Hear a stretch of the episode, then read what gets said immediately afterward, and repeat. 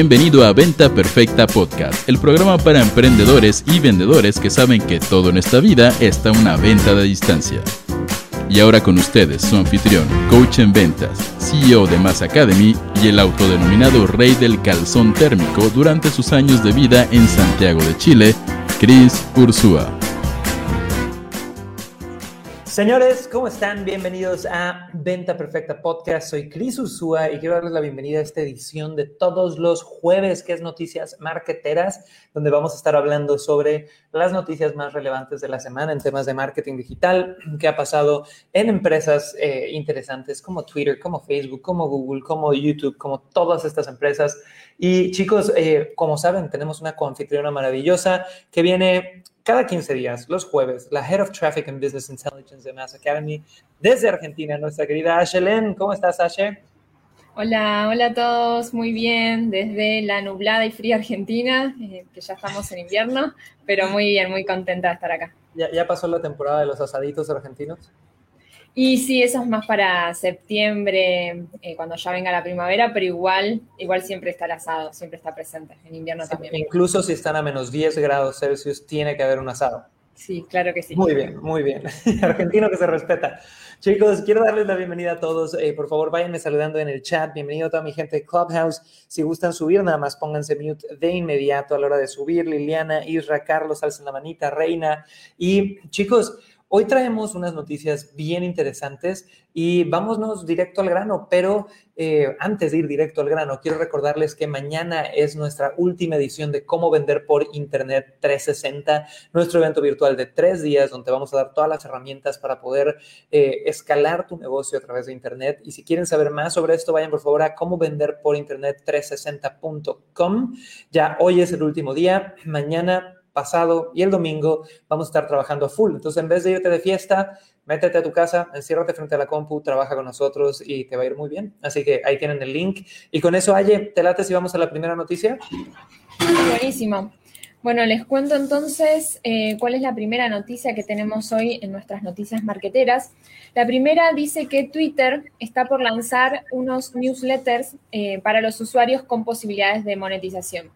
Entonces, en, ya Twitter viene trabajando en incorporar nuevas eh, herramientas para que los creadores de contenido puedan monetizar eh, lo que hacen, ¿no? Y supongo que también es como una forma de eh, poder competir con todas las nuevas redes sociales que están surgiendo.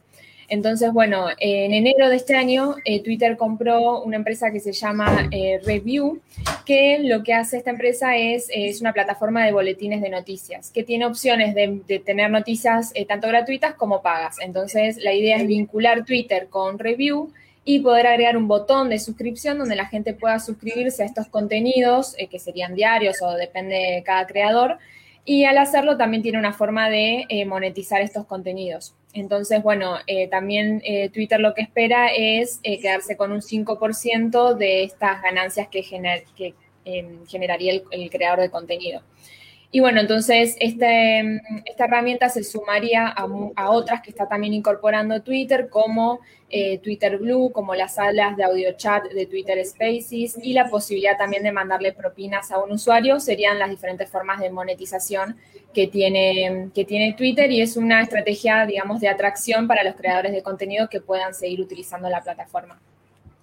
Ahora, chicos, aquí yo quiero agregar dos, dos centavitos rápidos, pero la realidad es que como red social, si tu modelo principal de negocios es el poder vender publicidad, constantemente tienes que estar buscando nuevos espacios donde poner publicidad. Y lo hemos visto en la evolución de Facebook. Cuando empezaste en Facebook, nada más había el Display Network, si no me equivoco, que es donde te aparecían eh, en sitios web de redes afiliadas. O de hecho, no, creo que, no me acuerdo cuál era el primer, la primera locación que tuvo Facebook de anuncio eh, pero creo que no era ni siquiera el feed, era la barrita lateral. ¿Tú te acuerdas, ayer? Creo que lo primero era la barrita lateral y luego hicieron feed, ¿correcto? Sí, me parece que sí, que era, era menos invasivo. Sí, entonces todas las redes sociales cuyo modelo principal de negocios es quiero que la gente me pague por publicidad, viven con la misión eterna de encontrar nuevo real estate. Ellos lo llaman bienes raíces que son básicamente espacios dentro de la plataforma donde puedan enseñar más anuncios. En Facebook la evolución fue primero la barra lateral, que creo que ya ni siquiera está esa opción, pero bueno, sí aparece, pero creo que es como parte del Display Network. Luego estuvo el feed, que tuvo un éxito rotundo porque parecía contenido orgánico. Luego, ya ningún orden específico, pero terminaron abriendo eh, el mismo Messenger, terminaron abriendo los stories, terminaron abriendo muchos otros lugares para poner publicidad. Pero si tú volteas a ver a Twitter, Twitter tiene un modelo de publicidad que creo yo está mayormente enfocado a las multinacionales, a grandes empresas. No conozco pymes que inviertan mucho, al menos en Latinoamérica, eh, quizá en Estados Unidos sea diferente, pero no conozco muchas pequeñas y medianas empresas que inviertan en publicidad directa en Twitter, a diferencia de Facebook, de Instagram, de YouTube y Google, que tienen un gran mercado en las pymes. Y también es una, es una plataforma que tú la ves, tiene algunos espacios publicitarios, pero no tantos, ¿no? Y no tiene tanta gente comparado con otras redes sociales eh, como Facebook, como Instagram y demás. Entonces, me llama la atención ver esta movida porque hay, una parte de mí y no sé si estás de acuerdo que, o sea, siento que mucho del texto debería de ser gratis y sí veo esta tendencia y de nuevo es una creencia, ¿no? Más como alguien que vende productos puede ser hasta bastante eh, contradictorio lo que estoy diciendo, pero esta tendencia que hay, que ya me ha salido en varios medios, ponle tú el Wall Street Journal, el New York Times, ahora pagan publicidad en Facebook de una noticia que llama la atención, le das clic y te sale un bloqueo de si quieres leer esta noticia debes de pagar el acceso al New York Times. Entonces, yo creo que Twitter sí, probablemente está viendo que esto está funcionando en algunos nichos y dada la naturaleza de sus temas, que Twitter tiene mucha gente política, mucha gente eh, de índoles académicos, mucha gente que pues ha escrito con no sé si son 180 caracteres desde hace no sé cuántos años, probablemente sea un buen ángulo de marketing el, oye, ¿ya te gustan los tweets que escribo? Cómprame mi newsletter o te mando un newsletter ya con un formato más largo. Eh, no, sé qué opinas tú, ¿cómo te sientes, ayer con esto de que le den la opción a la gente de cobrar newsletters. Y a todos los que nos están viendo en los chats, díganme si ustedes pagarían por un newsletter. ¿Pagarían por un mail que te llegue una vez a la semana con noticias, tips o u opiniones de algo? Pónganlo en el chat y cuéntame. Sí, el tema, bueno, que yo veo es que, mm, bueno, digamos que tendrías que tener algún creador de contenido que te interese mucho y que digas, bueno, esto lo quiero leer diario pero resulta que también hay muchos creadores que por ahí a uno le interesan. Entonces decís, bueno, le tengo que pagar a cuántos para, para poder ver las noticias, como que ya sería, mm, digamos, un poco eh, difícil de llevar. Entonces sería un contenido que sea sumamente exclusivo y que sabés que lo pagás porque eh, solo lo vas a encontrar en ese lugar y no, digamos, en todas las posibilidades que hay en Internet de encontrar información. Eh, así que veo que lo veo medio difícil de que alguien pague, pero si es un contenido muy exclusivo y de alguien que sabes que es confiable, por ahí la gente sí se anima a, pagar, digamos, como decís del New York Times.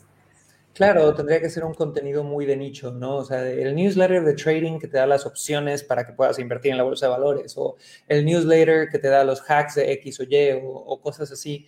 Hay, hay una empresa que hace newsletters de este tipo que se llama Marketing Brew o Morning Brew, de hecho, creo que es la, empresa principal en Estados Unidos, y es una empresa que ya tiene 33 empleados y 13 millones de dólares anuales, y lo único que hacen son newsletters, es decir, lo único que hacen es venta de emails, eh, literal, que te recibas un email. Entonces, esto es un poquito ya literal, es la suscripción al periódico, ¿no? Y habrá gente que lo use como algo gratuito, habrá gente que compre y pues interesante que Twitter esté metiendo su cuchara ahí, que al final yo creo que mientras más opciones haya para que la gente monetice, eh, los creadores de contenido moneticen mejor. No sé si vaya a ser algo muy mainstream, la verdad, pero bueno, está interesante.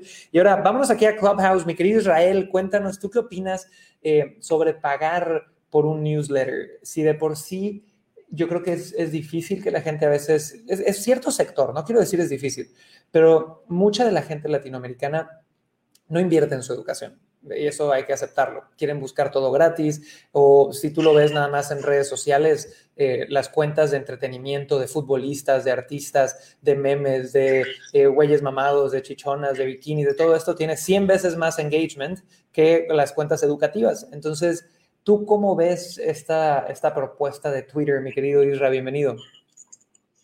Hola, Cris, buen día a todos. Pues sí, yo definitivamente no creo que de inicio invertiría en algo así. Una, por lo que dices, no, que no, no. Yo por lo menos no estoy tan acostumbrado a pagar. Y dos, siento que en este momento hay sobresaturación de, de, pues, de noticias, ¿no? De repente hay veces que me quiero aventar una plática o en Instagram y ya me llegó una notificación en Facebook y ya me llegó eh, por acá unos WhatsApp.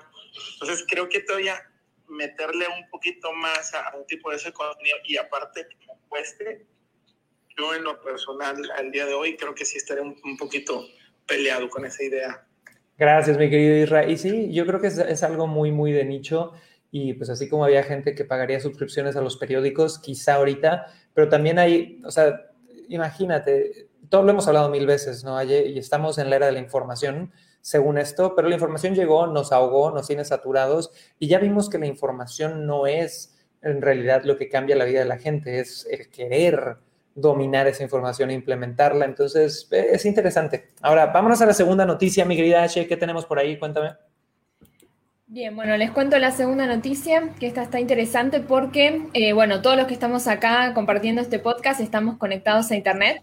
Entonces, bueno, esta noticia lo que dice es que Starlink, que es la empresa de Elon Musk, el Internet satelital de SpaceX, ofrecería cobertura en todo el mundo en septiembre. Entonces, lo que dice la empresa es que ya para septiembre estarían listos para eh, lanzar este Internet satelital en todo el mundo, pero obviamente necesitan recibir la aprobación de los reguladores de cada uno de los países.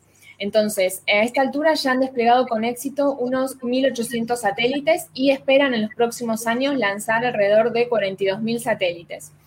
Eh, bueno, esta, la compañía ya ofrece servicio de Internet de banda ancha en una fase beta en algunos países como son Estados Unidos, Canadá y Reino Unido.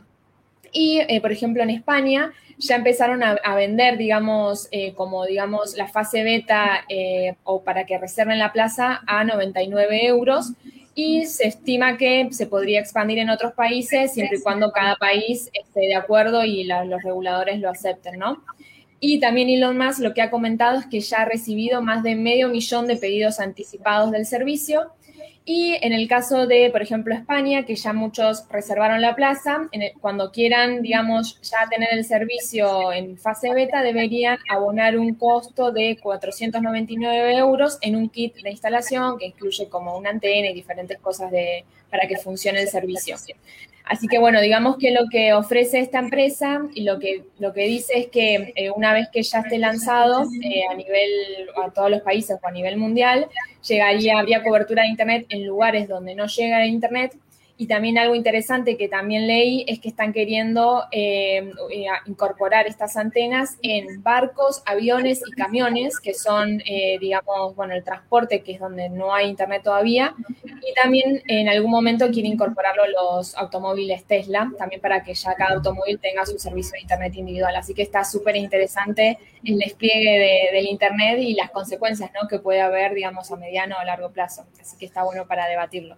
Aquí lo único que yo me pongo a pensar ahí es qué pensará mi tío Carlos Slim sobre esto, dueño de Telmex, Telcel, Infinitum, Claro y, o sea, ¿qué, qué, qué estará pasando en estas juntas de directores de las industrias que dominan el Internet en el mundo en general en este momento, viendo que está llegando un nuevo competidor que va a meter Internet de golpe a través de una red de satélites que invirtió en infraestructura, que ese es el gran reto. Las telecomunicaciones en muchísimos países son monopolios, ¿no? Tú voltea a ver a México y tenemos a Telmex, que ha generado un monopolio de fibra óptica, y muchas de las empresas que son pseudo competencia, en realidad, pues son competencias sí y no. ¿Por qué? Porque le rentan la infraestructura a Telmex. Entonces, aquí al tener Starlink se abren un montón de otras posibilidades. Uno, que la gente, bueno, quiera comprar Starlink directamente. Dos, que Starlink pueda hasta rentar el servicio de, conexión a Internet para hacer un white labeling, que salgan microempresas que en vez de operar y proveer Internet con la infraestructura típica monopólica de todos los países latinoamericanos, ahora lo puedo ofrecer a través de esta nueva opción. Entonces, yo creo que en general esto va a traer cosas buenas me llama un poquito la, atención el precio porque dice que son 99 dólares Eh, pero es, es mensuales, sabemos ahí, son 99 dólares, 99 euros mensuales por reservar una plaza o es algo de un pago único. Y, Sabes que yo también tenía la misma duda ahí. En el, bueno, la noticia no lo aclara. No sé si serán eh, los 99 para reservar la plaza y no creo que les estén cobrando mensualmente. Entiendo yo que es por única vez, pero no estoy segura, 100% segura. Habría que ver la estrategia de costos. Mira, aquí estoy viendo en CNBC que dice SpaceX eh, prices Starlink satellite internet connection at 99 per month. Sí, son 99 dólares mensuales. Entonces, obviamente con 99 dólares mensuales, no sé cuánto se paga en promedio en Internet. Pónganos todos en los chats, chicos. Franci, ¿cuánto pagas de Internet en Chile mensual? Cloud, pónganme cuánto pagan todos en sus países en Internet. Janet Paredes, Damián Marmes, el Club de Expertos, Franara, todos en Instagram. Pónganme cuánto pagan de Internet. Y eh, si llega el tío Elon Musk y te ofrece un servicio satelital de Internet, ¿lo pagarías? ¿O tendrías que ver los detalles? ¿Serías fanboy de Elon Musk nada más por entrarle? O, eh, o, tendrías que verlo. Lo que creo que va a ser muy interesante es que, según tengo entendido, la tecnología de este servicio de Internet que está prometiendo ahorita Elon Musk va a quitar los problemas de un cableado físico. Entonces, si yo vuelto a ver poblaciones como Pailita, Colombias, ¿no? O de repente poblados en las sierras, en cualquier otro lado, o en lugares donde el Internet igual no es tan estable no es tan bueno, o incluso en lugares donde no llega el Internet. En teoría, con Starlink, gran parte de la misión es que hay Internet en absolutamente todo el mundo. Y, eso creo que va a ser lo interesante. Ahora, vamos a ver cómo va mi gente de Clubhouse, Lili, Carlos, Sofi, Luis, José, Reina, alcen la manita si quieren subir y ahorita mismo estamos platicando con ustedes. Por ahí me pone Cloud que en Estados Unidos paga 60 dólares. Entonces, mira, está más caro eh, Elon Musk que Internet allá. Fine me pone que paga 344, pero no sé qué sea. Yo creo que 99 euros está más caro que lo que yo pago por el mejor Internet que que se puede obtener en México o, similar probablemente. Así que seguramente va a tener que hacer algún ajuste por ahí en sus precios. ¿Qué le agregarías aquí, Aye, o vamos a la siguiente noticia? Sí, bueno, el tema de los precios es interesante y también eh, como que es un poco contradictorio, porque si la idea es llegar a lugares donde no llega el Internet y que además sean también en lugares donde el Internet es costoso, el hecho de que salga tan caro eh, como que es contradictorio, pero supongo que en algún momento harán acuerdos con los países o verán la forma de que sí llegue a, todos lados. Así que bueno, sí es, es interesante y sí el, el, precio es mucho más costoso, por lo menos acá en Argentina mm, el precio del Internet está en 20 dólares o por encima de eso y digamos de, ese precio a 99 dólares eh, mensuales sí es una diferencia bastante grande por reservar una plaza de un Internet que ni siquiera sabes cómo funciona o eh, que como, porque ya hoy en día en muchos lugares el Internet es relativamente bueno. Entonces, bueno, eh, digamos que es algo que, que bueno, que es, está bueno como estrategia de marketing, como lo están manejando, como para analizarlo y estudiarlo, pero digamos para la persona común que está buscando velocidad de Internet, eh, acceso y demás, como que todavía es un poco confuso. ¿Sabes qué sí haría yo? Si a mí me cobra 99 dólares Elon Musk por darme Internet satelital, que se mueva conmigo por todo el mundo, sí los pago. ¿Qué quiere decir eso? Que yo pueda llegar a Estados Unidos, a Chile, a Perú, Argentina, a China y que los mismos 99 dólares me den Wi-Fi en mi celular donde sea que yo esté en el mundo. Esa movilidad del Internet, ahorita eh, fui a Houston justo hace un par de días a, vacunarme. Y Houston y Estados Unidos por Telmex tienen buena relación, entonces cruzar como en el mismo país. Pero cuántas, alguna vez me pasó que cuando fuimos a, grabar el reality show a Panamá, eh, mi línea de celular de Telmex o de Telcel, llegué a Panamá, pasé cinco días en Panamá y de bruto me aventé así como 20 llamadas y vi videos y cosas así regresando tenía una cuenta de no sé si 900 dólares extra al consumo normal que siempre pagaba. Entonces, si, es, si Starlink pudiera tener esa solución de llévate el Wi-Fi de calidad de siempre, a donde sea que estés en el mundo por 99 dólares al mes, ese es un pinche gancho de marketing brutal. ¿Alguien compraría eso, chicos? Creo que tienes que, tener una rutina de vida donde viajes mucho, donde te muevas mucho para verle el valor, pero creo que eso podría ser mucho, mucho más interesante. Ahora, eh, vámonos a la siguiente noticia, que creo que es la, última de tu lado, pero yo tengo una que me llamó la atención que quiero compartir al final, así que cuéntanos, Aye. Bien, bueno, les cuento esta noticia, eh, cambiando un poco de tema, eh, habla de Gmail que está rediseñando toda su plataforma para darle más empuje al Meet, al chat y poder competir con Zoom y WhatsApp. Bueno, digamos que esto eh, es eh, un poco empujado por el tema de la pandemia y los trabajos y del, digamos, del trabajo desde casa, del home office. Entonces, eh, todos los que trabajamos, digamos, en el mundo del marketing sabemos que utilizamos muchas plataformas diferentes para, para, estar, digamos, conectados, por ejemplo, ahora en el podcast o para tener reuniones como Zoom o comunicarnos mediante un chat. Algunas personas también utilizan el WhatsApp y así, digamos, que hay un montón de plataformas diferentes que tenemos instaladas para, digamos, manejarnos en el día a día y comunicarnos. Pero lo que Gmail quiere es englobar todo en esta misma plataforma y que la gente solo utilice Gmail para todas sus tareas diarias de, digamos, del trabajo. Entonces, eh, lo, que quiere, lo que quiere hacer, lo que está trabajando es tener en la misma plataforma, poder además de tener la plataforma de correos y el servicio de correos, es tener eh, la, plataforma para hacer juntas, para comunicarte a través del chat, además de vincular el calendario con una herramienta para llevar tareas diarias y poder, digamos, eh, tildar la tarea eh, resuelta. Así que sería la idea de hacer todo en la misma plataforma y bueno, está interesante también porque por ahí hay personas que les puede servir y lo pueden aprovechar. Eh, por ahí las personas que no estén muy acostumbradas a utilizar muchas herramientas diferentes o que no quieran instalar tantas cosas y andar con tantas cosas desde el celular o desde la computadora, desde Gmail podrían hacer todo. Así que está, está interesante también para revisar esta, esta nueva noticia. Y aquí viene algo interesante que me encantaría preguntarles a todos en el chat. ¿Cuáles son las herramientas que más utilizan para su trabajo, herramientas digitales. Porque si yo volteo a ver mi rutina diaria y nos estamos de acuerdo, Aye, yo vivo en Zoom, Zoom es maravilloso, uso Google Calendar, mi vida no sería lo mismo sin Google Calendar, es mi agenda digital, Gmail definitivamente es gran parte de mi vida, eh, pero la neta, la neta, la neta, Meet, que creo que Meet es la, la competencia Zoom, ¿no, Aye? Sí, correcto a, mí cuando tengo una reunión de negocios y la otra persona me dice, te mando un link de Meet, siento que es como de, ese segmento de la población que usa, eh, ¿cómo se llama el explorador nativo de, Windows? El, el, el Explorer.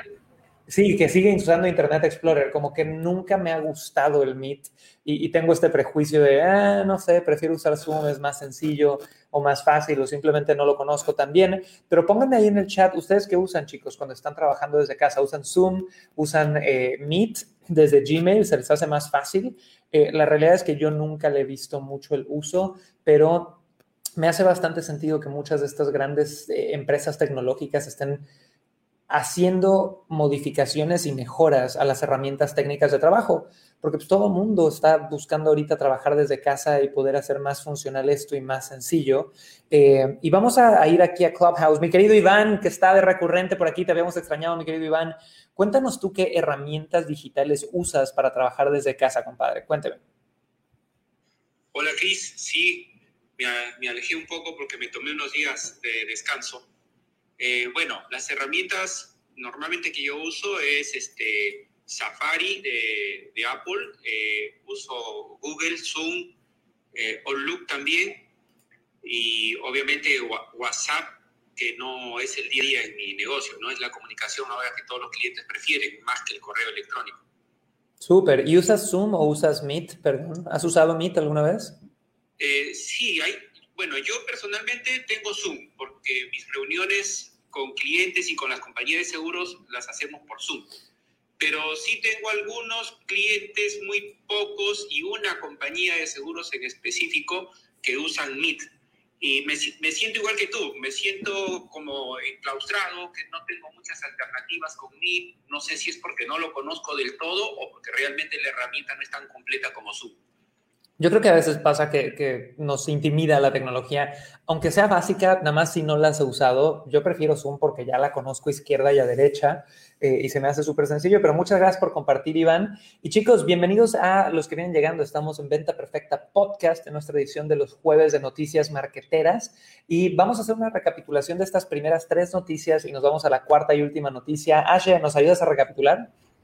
Sí, bueno, entonces les cuento la primera noticia de la que estuvimos hablando fue que eh, Twitter está por lanzar los newsletters eh, a los usuarios con posibilidades de monetizar estos newsletters. Aparecería un botón de suscripción donde la gente puede elegir si quiere pagar por una por esta suscripción a noticias eh, o al contenido de noticias que tenga el creador de contenido.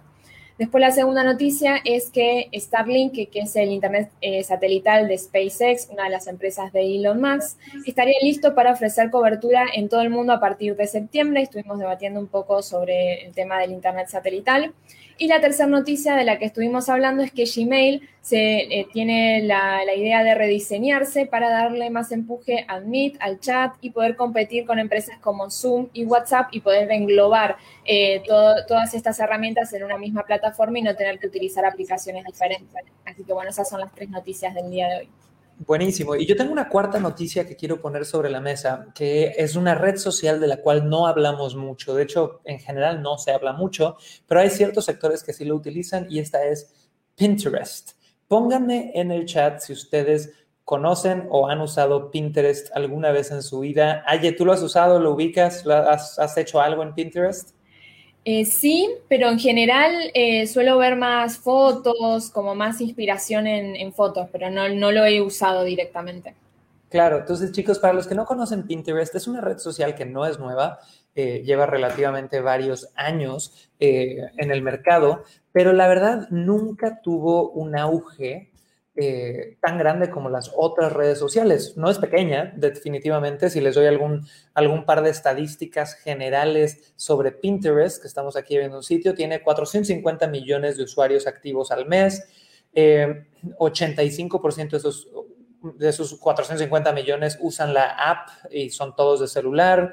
50% de los usuarios de Pinterest viven fuera de Estados Unidos. Eh, ¿Qué más? ¿Qué más? 60%. Siempre ha sido una plataforma, una red social muy orientada a, las mujeres. 60% de los usuarios de Pinterest son eh, mujeres. Em, está creciendo mucho en generaciones jóvenes, muchos millennials, que, es mi generación y la tuya, aman Pinterest. Eh, muchas mamás aman Pinterest, 80% de las mamás americanas están en Pinterest. Entonces, eso les da un poco de idea sobre esta red social. Ahora, si tú vas a Pinterest, eh, en realidad es una red social muy gráfica, ¿no? Son muchas imágenes, muchas infografías, ese es todo el concepto. Y me encantó ver esta noticia el día de hoy, donde dice que Pinterest acaba de abrir oficinas en Ciudad de México. Entonces, una red social eh, como Pinterest abriendo oficinas en México, la verdad es que habla eh, sobre pues la estrategia que puedan estar teniendo quizá de expansión, que puede ser muy interesante. Entonces, eh, leyendo un poquito el artículo, Pinterest avisa que están abriendo oficialmente eh, sus oficinas de Ciudad de México como parte de una inversión en escalar de forma global sus recursos y poder contratar talento local para eh, crecer su negocio dentro de México, ¿no? Eh, me gusta mucho que, hablan y tienen un par de frases del CEO diciendo que, oye, si Pinterest quiere crecer de forma global, necesitan entender los mercados globales y que van a contratar en especial ingenieros, 50 ingenieros dentro de las oficinas mexicanas y que es la única forma de crecer. Si quieren crecer y hacer un producto que conecte más con la gente, necesitan conocer a la gente directo en sus lugares. Ahora, Pinterest ha estado trabajando para poder expandir sus operaciones en Latinoamérica durante el último año, que incluye la expansión de Pinterest Ads, la plataforma publicitaria en Brasil. Desde abril puedes hacer anuncios publicitarios con publicidad pagada en Brasil, eh, en Argentina y en Colombia y en Chile muy pronto. Y por si no sabían, chicos, eh, Pinterest ya permite publicidad pagada en México desde el mes pasado, desde mayo ya puedes tú invertir en publicidad pagada en Pinterest, lo cual es una maravilla y debido al tipo de contenido que se genera en Pinterest, se me hace que puede haber una, clientela muy similar a la de Instagram muy visual, a veces de un, de un, segmento con un poder adquisitivo un poquito más alto, cositas así. Y, ya, en general me gusta ver cuando las empresas hacen inversiones en países latinos, creo que trae bastantes beneficios a nivel plataformas publicitarias, crecimiento y demás. Y esa es nuestra última noticia. Así que chicos, hemos tenido buenas cuatro noticias el día de hoy. Hay algunas palabras de cierre, algo más que quieras aportar a este episodio de Venta Perfecta Podcast. Eh, no, la verdad esta última noticia está sumamente interesante de que las empresas empiecen así a apostar en Latinoamérica y sobre todo ahora que está tan en auge, eh, digamos, el, el, teletrabajo. Y muchas empresas están cerrando oficinas, digamos que eh, Pinterest abre oficinas en Latinoamérica es un, buen punto también para, para, digamos, de expansión y como punto de partida para otras empresas que también inviertan y hagan, y hagan lo mismo. Así que está interesante. Y bueno, y eso sería todo este, por mi parte. Y bueno, muchas gracias por, por estar acá y por participar. Chicos, les agradezco a todos, todos, todos que estén aquí presentes en este episodio. Les recuerdo que si quieren venir a nuestra última edición del evento que cambió el mercado de Internet, de capacitación en marketing digital y ventas a través de Internet, que se llama Cómo vender por Internet 360, hoy es el último día. Si quieren venir al evento, mañana viernes, sábado y domingo vamos a estar trabajando a full con un grupo increíble de gente de toda Latinoamérica, de 9 de la mañana hasta 6 pm, los tres días con un solo objetivo, que ustedes vendan más por internet. Así que chicos, si quieren ir, vayan por favor reserven su boleto y nos vemos el día de mañana, que se va a poner muy bueno. Y si estás escuchando esto en un futuro, visita cómo vender por internet 360.com, que seguro algo tendremos ahí para regalarte o para que puedas disfrutar o para algún evento de otra modalidad, porque esta es la última edición, no lo volvemos a repetir, se saca del mercado y la verdad es que es un evento espectacular. Así que chicos, gracias a toda mi gente de Clubhouse, no olviden darle clic a la casita verde para ser parte de nuestro room de Inspira Ventas Ya. Gracias a mi gente de Instagram, Vitalis, gracias por tus palabras palabras, Jay Ortiz, Alfa y Omega, saludos a todos chicos, Fide Galdamés, Jessica Mesa, Cloud Marín, Franci, todos chiquillos, les mando mucho, mucho cariño y nos vemos el lunes. Nos vemos en el próximo episodio. Chao, chao.